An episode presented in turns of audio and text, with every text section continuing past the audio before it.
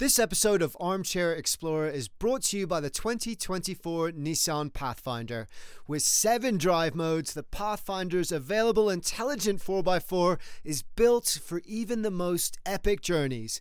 And epic journeys is what we're all about. Learn more at nissanusa.com. Hey guys, welcome to the Armchair Explorer, where the world's greatest adventurers tell their best story from the road. My name's Aaron Miller. I'm a travel writer. And oh man, this episode is going to be good. We have one of the world's greatest explorers on telling an absolutely inspiring and amazing and at times crazy story. I think you're going to like this one. Are you ready? Let's go. Levison Wood is a British explorer and writer and photographer. He's written seven best selling books. He's presented and produced some of the best travel documentaries out there. And he's done some quite simply incredible expeditions, including walking the 4,000 plus mile length of the Nile River, trekking the entire range of the Himalayas, 1,700 miles on foot across the roof of the world. I'm particularly jealous of that one. And most recently, following in the annual migration of African elephants through Botswana, which is an incredible story that highlights the plight of these intelligent, fascinating, and amazing animals. I will link to all these books on the website, including his latest one, a photography book, Encounters, which documents in beautiful imagery the last 15 years of his adventures. I'll be sharing images from that on social media too, so do check that out. Finally, you can also catch him on tour in the UK this autumn. If you live there, it's a definite not to be missed. And if you don't, what a good excuse to go and visit the UK. You can find out more about all of this, including tour dates, at levisonwood.com or on his social media. Just search it up. He's everywhere. He's a great writer. He shares awesome things.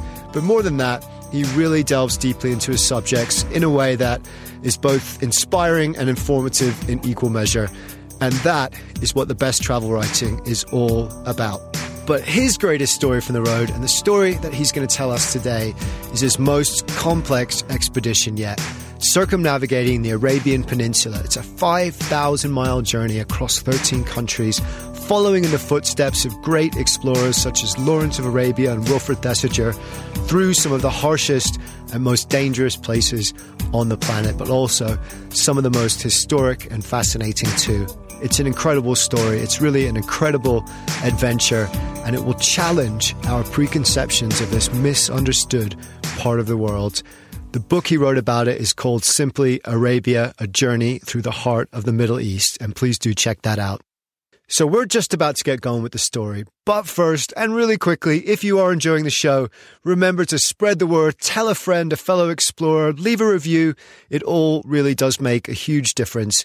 You guys are helping to make this show grow, which really means so much to me. And through that, you're also helping to spread this message, our message of positivity, unity, and love for the outdoors. Thank you so much for listening and thank you for everything you do. My social media handle is at Armchair Explorer Podcast across Instagram and Facebook. And you can sign up to the newsletter as well as see lots of background info, photographs, videos, and more from this episode and all the others at armchair explorer.com. Finally, I just want to let you know I've set up an adventure travel agency, which basically just draws upon my 15 years as an award winning travel writer for the likes of National Geographic and the London Times to help you plan out and book your next adventure. Drop me a line through the website or social media. I would love to help you make that dream trip come true. But for now, don't worry about all that because we are about to embark on an absolutely incredible journey, a quest through the heart of the Middle East. But first, let's meet Levison. Ever since I was a kid, I had been fascinated by tales of Victorian exploration. Uh, you know, I read all about Shackleton and Scott and David Livingstone, and um, so it was kind of a gradual interest that just never really went away. And I lost my wallet when I was about 16 um, and uh, you know, I thought it was all gone, but it, it, actually got posted back by a young army officer with a note. And I kept in touch with this guy. Uh, he ended up writing this huge piece of advice, this letter all about the kind of things that you need to learn before you go into the military or, or need to do in terms of practice and preparation. But the singular most important piece of advice in that letter was above all else, travel. Above all else, travel. And that wallet story is such a great story because what he doesn't say is that he actually lost it sneaking into Alton Towers, a theme park in the UK, through a hole in the fence with his mates in order to go on all the rides for free. But it's a great story too, because if it wasn't for that one totally random chance event, the course of his life might have changed. He might not have joined the military, which he did after university. He joined the Parachute Regiment, in fact, which is one of the most elite regiments in the British military, serving in Afghanistan and elsewhere. But before then, and before his career as an explorer, author, and TV presenter took off, he listened to that young officer's advice. He took it to heart. Above all else, travel. I was determined from a very young age to go and see the world, to go and push boundaries. When I finished university, you know, I, I hitchhiked the length of the Silk Road to, to India and going to places that people often associate with current affairs, news, and therefore danger. Places like, you know, Iran, Iraq, um, Syria, you know, especially at that age, it, it kind of gave me a, a, slightly more balanced opinion. I think, you know, I, I wasn't completely you know one-sided in my in my approach. Um, I'd been given amazing hospitality by um, people in the places that you probably least expect it from, and so I wanted to pay that back. I wanted to sort of write down those stories and and, and share with the world um, that sense of hospitality, and hopefully challenge a few myths and stereotypes along the way. And that is exactly what this story is about. And we're going to be heading to Arabia in the start of that journey soon. But I just want to say, most people, when they travel, when they're young especially, and go backpacking, it's Southeast Asia, isn't it? It's India, it's South America, and it basically revolves around having a lot of fun, going to a lot of bars, that sort of thing. I know that's what I did anyway. One thing it's definitely not is going to a war zone. But that, believe it or not, was top of Levison's list. My interest in Arabia in particular goes back to when I was 21 years old. I was in my second year at university, and uh, me and my friend Alex, we were desperate to go and see this this region that was on the news. You know, this was um, in the midst of the Iraq War. Um, there was a lot going on. There was um, a lot of um, interest in the Middle East, but it was just seen as this faraway land that was too dangerous to visit. Um, so we just got a backpack. We flew to Egypt and we ended up backpacking around Egypt, around Israel. We went to the Palestinian territories. And due to a, a slightly strange um, bunch of events, we ended up getting kind of slightly backtracked. We were supposed to be going from there, from, um, from uh, Israel to Greece. And what actually happened was because some, some borders had been closed because of a spate of suicide bombings. We ended up going into Jordan, and from Jordan, the only border that ended up open um, that that fateful summer was into Iraq because, of course, um, the Americans had taken over the border. So we ended up hitchhiking to Baghdad. Hitchhiking to Baghdad in the middle of the Iraq War. Yeah, and it is a great story, which he recounts in the book, where he ends up in the Palestine hotel where the Western media was based, drinking cocktails by the pool, listening to tales of mercenaries hunting terrorists by day, and the crack of gunfire and Black Hawk helicopters by night. It was the most bizarre, you know, summer holiday, you know, I've, I've ever had. My mum, of course, thought I was on holiday in Greece. She had no idea. It was a real intrigue, a real insight, I think, into into seeing that that culture. And um, from there, I travelled through Turkey and and we kind of you know live to tell the tale. So I wanted to return to the Middle East um, to go back to a place like Jordan and um, and see how things might have changed over the you know the following 13 or 14 years. And um, and so that's what I did in, in September 2017. Um, I, I wanted to go and do the full circle. So start up on the Turkish Iraq border where I kind of left off my Arabian journey all those years before, and do a full clockwise circle going around the whole, you know, all down, all the way down through Iraq, around the Gulf, um, crossing the empty quarter desert in Oman, um, places like Yemen, which has been off limits for so long, um, Saudi Arabia, which um, at that stage was had never given out any tourist visas, um, and then finishing up, um, you know, going through the Holy Land, the Levant, and uh, and finishing up on on the Mediterranean Sea, which is kind of where my journeys all started all those years ago. So um, for me, it was kind of a homecoming journey. It was probably the most aspirational and ambitious journey I'd done because of the political situation. Very diff- difficult to plan anything in that part of the world, um, and and not to mention the the, the genuine um, concern for safety in places like. Uh, uh, you know Iraq and, and Lebanon and, um, and, Syria in in that time because bear in mind that um, you know September 2017 through to the beginning of 2018 vast swathes of Iraq and Syria were still under ISIS control so it was genuinely pretty pretty uh, sketchy at times it was, and that's part of what makes it incredible. But it's also incredible because of why he was doing it. He writes in the introduction This book is a story of my own wanderings set against the backdrop of interesting times. I have tried to challenge the prevailing winds where possible and contest stereotypes, hopefully, smashing a few myths along the way. That he does, because the picture he paints is one not only of a troubled region still plagued by the aftermath of the Gulf Wars and the Arab Spring, but it's also one of hope generosity, hospitality, kindness, and courage. But first, well, let's just say hitchhiking to Baghdad wasn't the only time he found himself as a tourist on the front line. I wanted to go and tell the, the stories of humanity and uh, and culture and hospitality from the region, but you can't shy away from the glaringly obvious, which is is the you know the abundance of conflict in in parts of the Middle East, certainly in Iraq and Syria. So I knew that a very important story to tell would be to go and see the front line, and, and um, we managed to get access in Iraq um, with a group called uh, the Hashid, which were basically the Shia fighters who'd volunteered to fight against ISIS.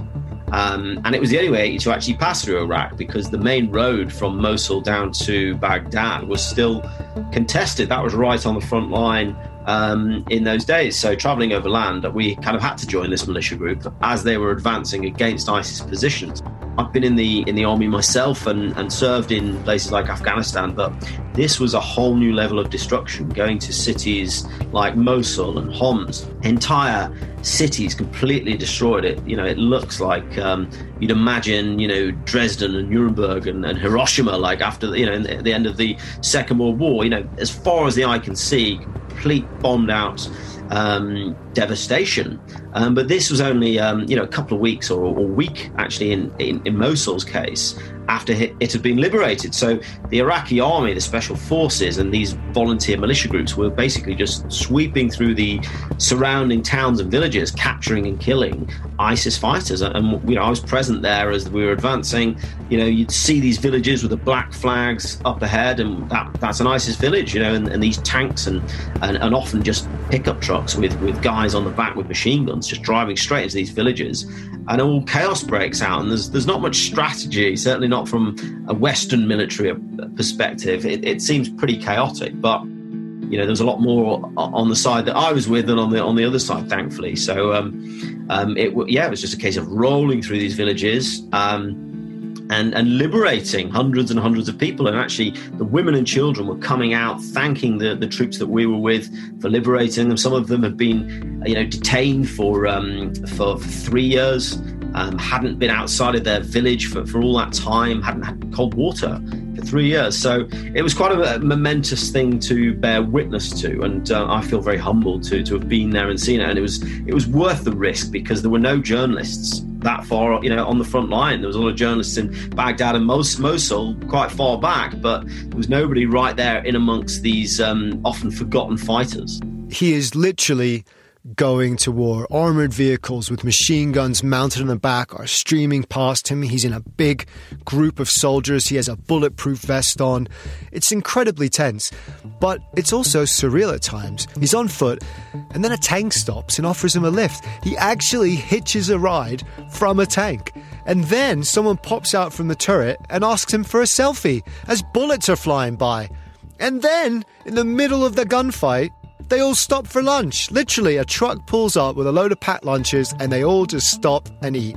It's bizarre. Tanks are bombarding an ISIS stronghold as the soldiers around him eat chicken drumsticks. But there's something in that, in their hurry to be first in the lunch line, which just humanizes the whole thing in a really profound way. The human loss and the tragedy of, of going to see people's homes that have been completely destroyed. You know, going and seeing entire apartment blocks, and you walk in and there's children's toys on the floor. It makes you remember that this isn't just some faceless war that happens on the other side of the TV screen. You know, these are real people, and it it really did bring it home. And it's, a really important part of the world with a very long um, standing traditions, cultures, and a, legacy. And you know, I went to on the journey. I went to the five oldest cities in the world, um, and and it's you know important to remember that's part you know that's where civilization heralded from.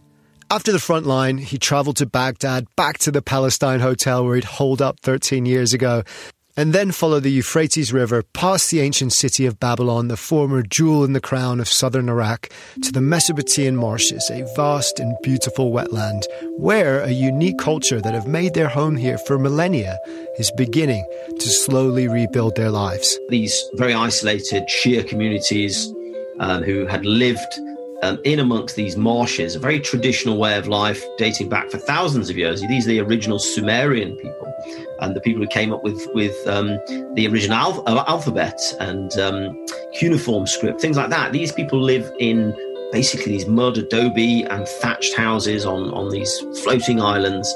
Um, and wanted to be left in peace, but Saddam Hussein back in the 1980s tried to drain the marshes and, and effectively destroyed an entire way of life, and a lot of these people had to flee um, to the cities to have very low paid jobs. Virtually the whole Iraqi marshes were, were drained, and it had a devastating effect on the environment, on the landscape.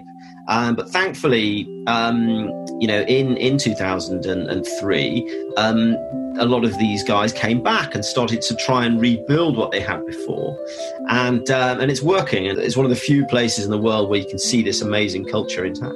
It is a beautiful culture and a completely different world from the one he just visited only 100 miles or so to the north. 250,000 people live here, mostly in simple reed and mud huts, tending water buffalo, and living almost completely on the water. And there's a real sense of peace and oasis from the troubles here that's indicative of the Iraqi people's determination to get back on their feet. From there, Levison crossed the border into Kuwait and made his way along the Arabian Gulf through Bahrain and the United Arab Emirates into Oman, where he will cross on foot the largest sand desert in the world 250,000 square miles of desolate sand dunes and nothing else. This episode of Armchair Explorer is presented by the 2024 Nissan Pathfinder. From muddy jungle paths and snowy trails to rolling sand dunes, the 2024 Nissan Pathfinder has the capability to take you to some of the most epic destinations on Earth. And Pathfinder, that's a pretty cool name, isn't it? Because that's also what this show is all about exploring, getting off trail, having adventures, finding your own path, and living life to the fullest. Sound like you? Yep, sounds like me too. Which is why I'm so excited to partner with Nissan. The 2024 Nissan Pathfinder has seven drive modes, available intelligent 4x4. It's got the best towing capacity in its class, up to 6,000 pounds. So go ahead and bring all that gear with you and lots more. The 2024 Nissan Pathfinder, a vehicle built for adventures everywhere. So thanks again to Nissan for sponsoring this episode and for the reminder to chase bigger, better, more exciting adventures and enjoy the ride along the way. Learn more at nissanusa.com. Hey, it's Kaley Cuoco for Priceline. Ready to go to your happy place for a happy price? Well, why didn't you say so? Just download the Priceline app right now and save up to 60% on hotels. So, whether it's Cousin Kevin's Kazoo concert in Kansas City, go Kevin, or Becky's Bachelorette Bash in Bermuda, you never have to miss a trip ever again. So, download the Priceline app today. Your savings are waiting. Go to your happy place for a happy price. Go to your happy price, Priceline the locals call it the Rub al Khali, the, the empty quarter desert, and um, stretching across all of sort of southeastern um, Saudi Arabia into Oman and Yemen and it, it, evokes such romantic imagery. You know, in those days, in the 1930s and 40s, it was all done by camel. Now, of course, a lot of those traditions have been lost. You know, even the Bedouin looked at me as if I was bonkers, but I was. I was determined to at least do a bit of it by camel. So I eventually convinced this guy to to come across the Oman bit with me. And it was about 10 days of, of pure, amazing desert. It's like just being on the surface of Mars with these beautiful sand dunes as far as you can see.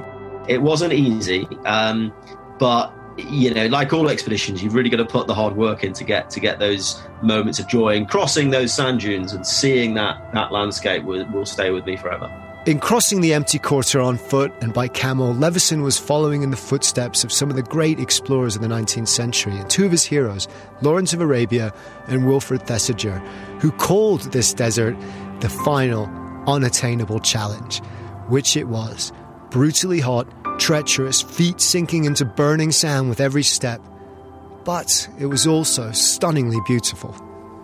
For me, the desert, that sense of purity, um, is it creates this in your own mind, this journey of, of, of looking for something that you have to really question yourself whether it exists because we think that deserts are big, empty, wide open, barren places. But when you get into the nitty gritty of it, there's life. You know, you in the middle of the least, the, the, place that you least expect it, you'll see it. You'll find a tree, and you wonder how on earth it's living, or a rabbit, or a fox, or or indeed people living in tents, and it makes you really question: Is it as pure and as inhospitable as we really think? And it, it really does bring to forth the the idea that we, I mean, nature and humans aligned, we are capable of existing in some of the most austere environments on the planet, and um, it's that constant sense of awe at the fact that we can survive.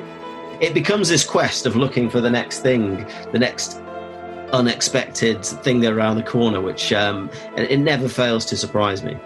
The author of The Little Prince, Antoine de Saint Exupéry, wrote, What makes the desert beautiful is that somewhere it hides a well. I've always loved that quote, and it's a great metaphor for life in general, for dealing with the hardships of life.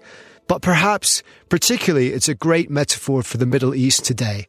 No matter how hard and hopeless it seems, somewhere there is a well. Life will find a way. And he made it after 10 days through temperatures as high as 50 degrees centigrade, 120 Fahrenheit, walking 10 to 15 miles a day, very little water. They nearly ran out, actually. They ended up having to wet their lips on desert plants that collect dew from morning fog on their leaves until finally, parched in sand, exhausted, he reached the sea, stripped off, and jumped in. That must have been the best swim of his life. But if he thought the empty quarter was hard, what came next was even more dangerous.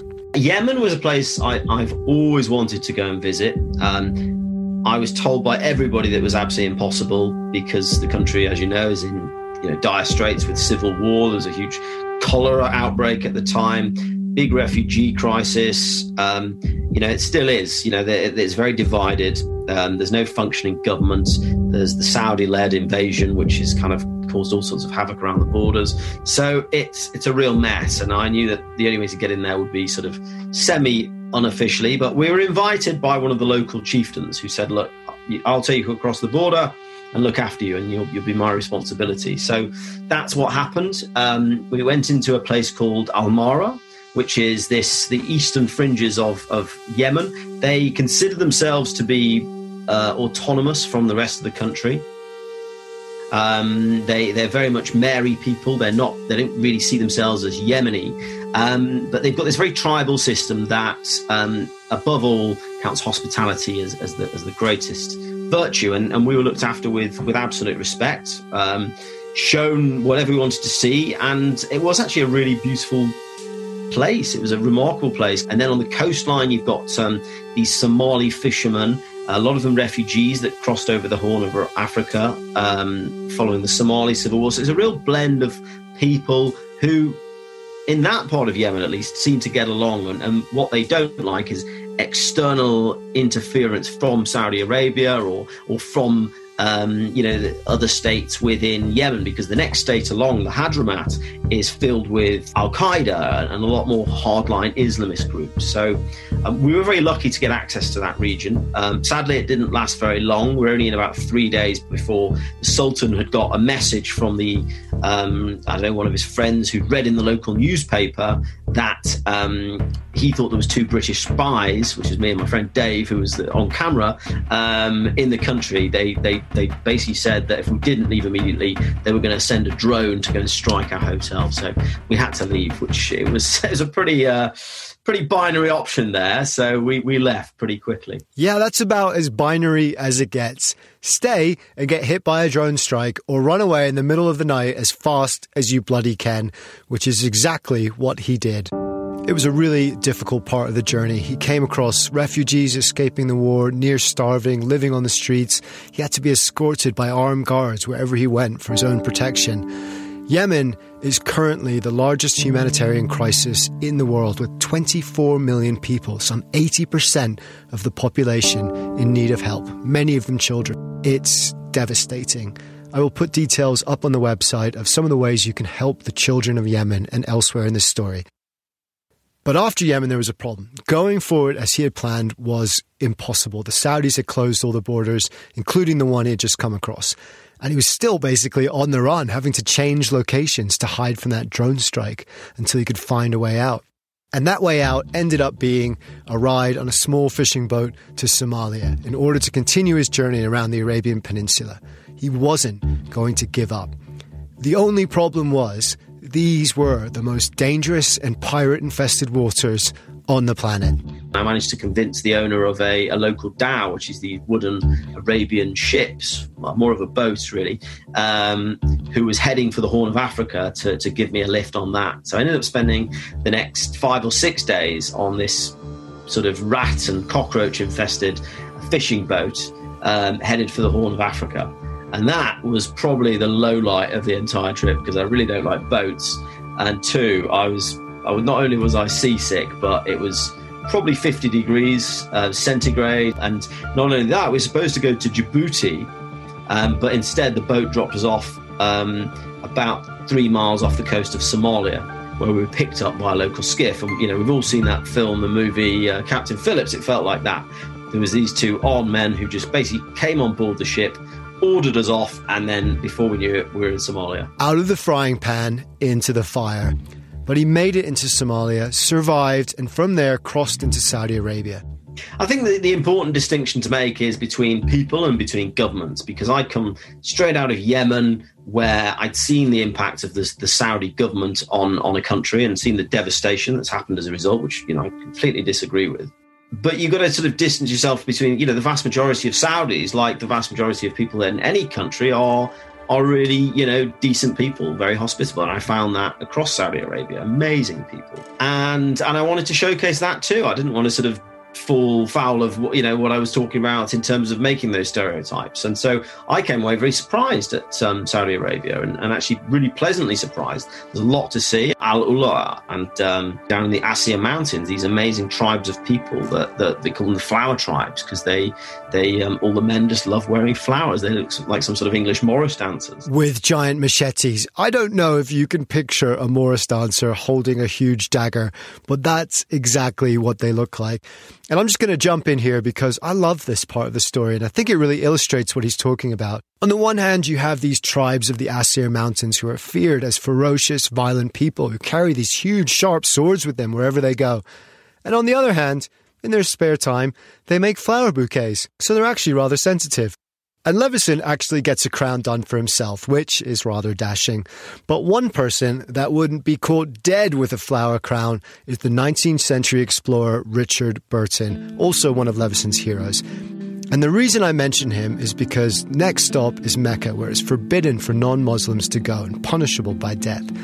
But Burton wasn't having any of that.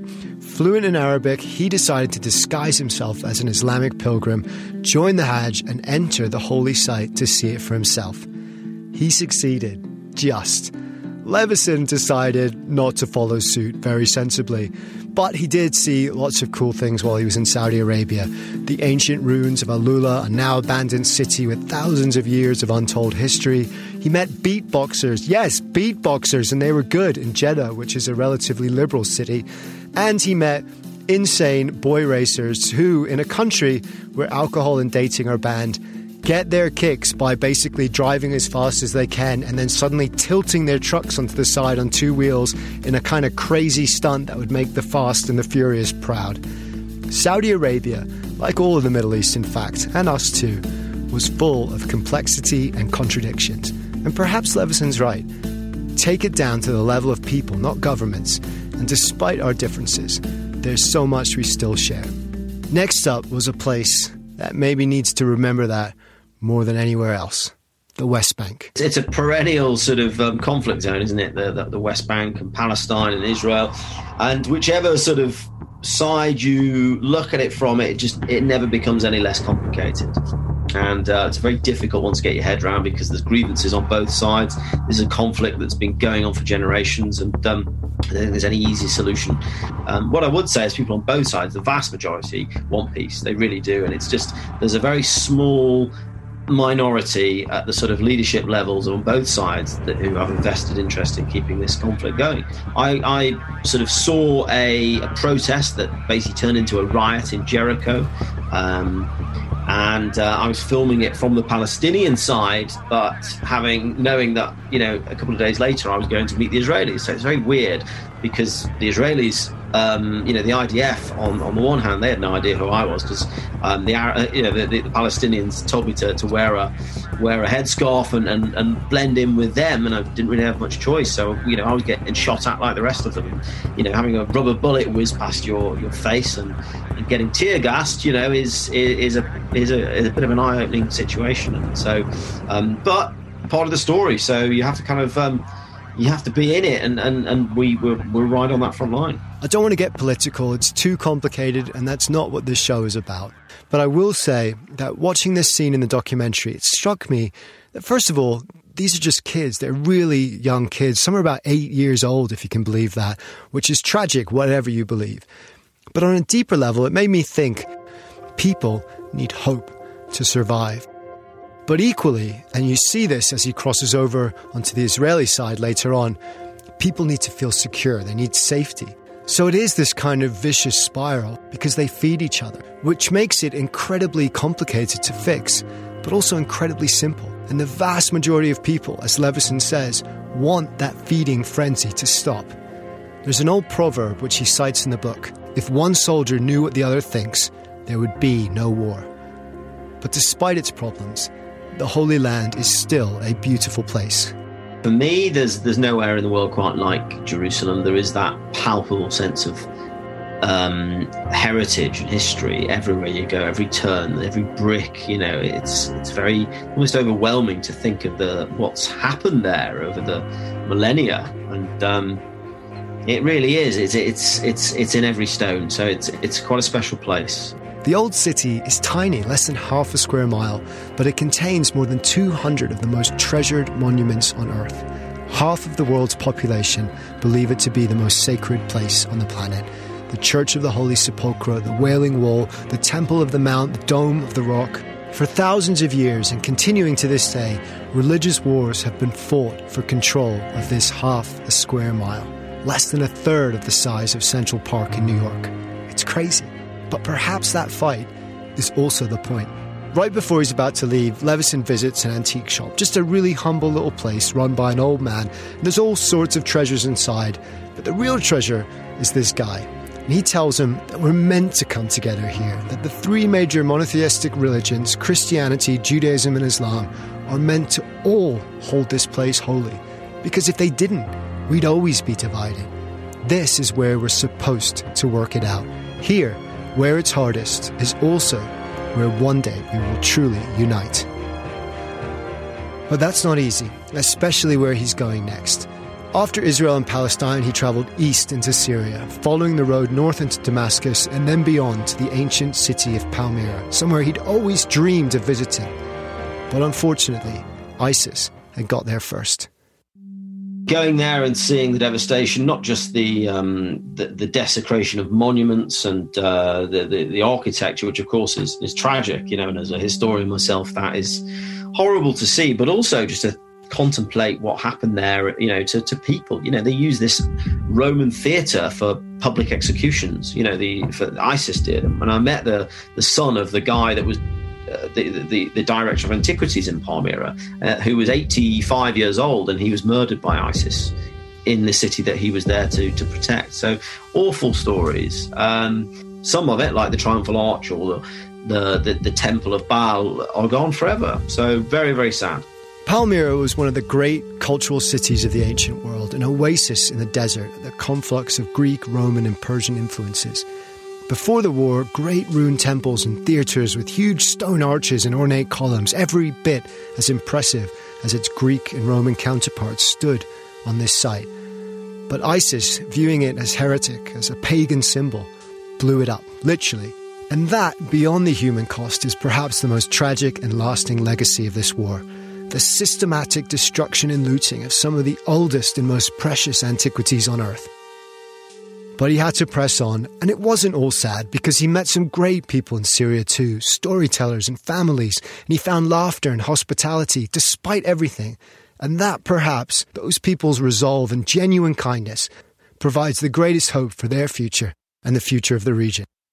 So after Syria, he crossed into Lebanon, and from then on, it should have been easy. The end was in sight. But there was one challenge left, and he wasn't expecting it. So after going through the you know the, the deserts of Syria and crossing into Lebanon, it really did feel like a bit of a homecoming because it was just into the the sort of um, the spring of 2018 and. Uh, but I, you know, up until that point of the journey, it had been pretty hot. But so to cross into Lebanon, the altitude gets higher, and it was suddenly very cold. And then I realised there's a big mountain range in front of me, and going through the Baalbek Valley, which is basically filled with Hezbollah, who were actually very friendly. Um, we then had to climb over this mountain range with one of the lads from the local village um, who had lots of sort of friends in Hezbollah, but he offered to, to show me the way. And it turns out we're faced with absolute, you know, gale force winds, snow up to our waists, and it was um, a, a, pretty epic physical challenge to get over this mountain and down onto the other side uh, in one piece. So uh, luckily we did, but it, it came close a few times. It did, and this poor lad from the local village, who really wasn't a guide at all, he'd never been up this mountain before, was just shivering in a tiny little coat, in shock basically, and Lev had to put his arm around him and pull him up the mountain in waist deep snow. But then finally, they reached the top of the pass, the weather cleared, and the sea, the Mediterranean, the end of his journey was finally in sight. Well, the end part of the journey was sort of walking down the other side of this mountain range um, into the Levant, which people who live there certainly don't class themselves as, as being part of Arabia. This has a very European feel. So you're walking through these ancient cedar forests down towards the coast, towards Byblos, which is, again, one of the oldest cities in the world, arguably the oldest continually inhabited city in the world. And that's where I wanted to finish, right on the beach at the, the Mediterranean Sea facing home. And, um, and it was quite emotional, I remember, because it felt like I had come full circle and sort of tried to understand a very complex region. Um, and I came away with more questions than I than I had at the start, and I think that's probably the sign of a good journey. It is. It's a sign of listening, a sign of paying attention, a sign of caring about the people and places you visit. And that's exactly what Levison did. And right at the end, I asked him, at the end of his journey, a journey which he had set out on to better understand this troubled yet inspiring region, how did he see its future?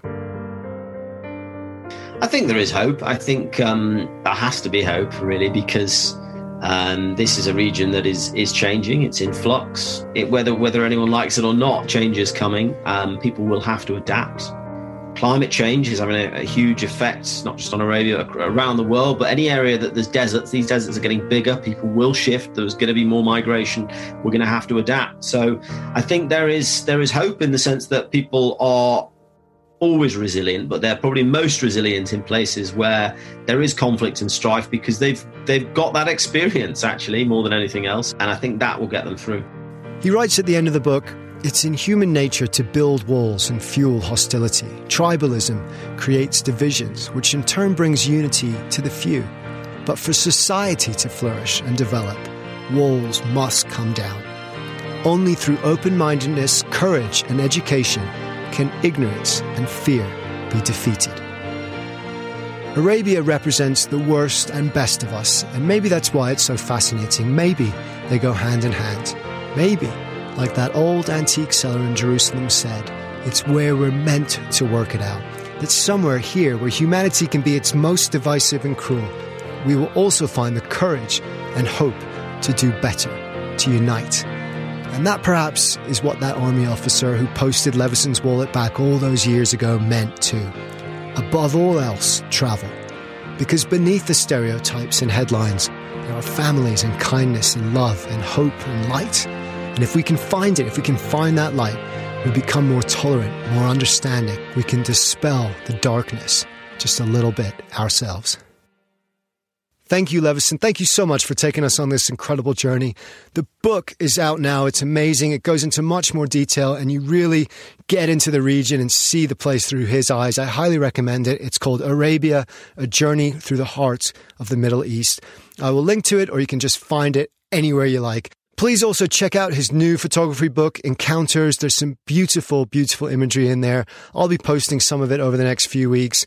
I'm also really looking forward to reading his new book, Walking with Giants. It's about African elephants, one of my favorite animals, but also one of the most endangered. And this book is all about inspiring the fight to save them. Finally, remember to go and book those tour tickets. Levison will be talking in person. It's a great show. It's in the UK in autumn 2021. He's a fun guy. He's an amazing guy. And you're going to come out of that desperate to explore the world just like him. Go to levisonwood.com to find out more about all of this. So we've come to the end of this story. And thank you for listening. Thank you for being a part of this community. And remember, the more we look for wonder in the world, the more the wonder of the world becomes a part of who we are. Dare to be truly alive.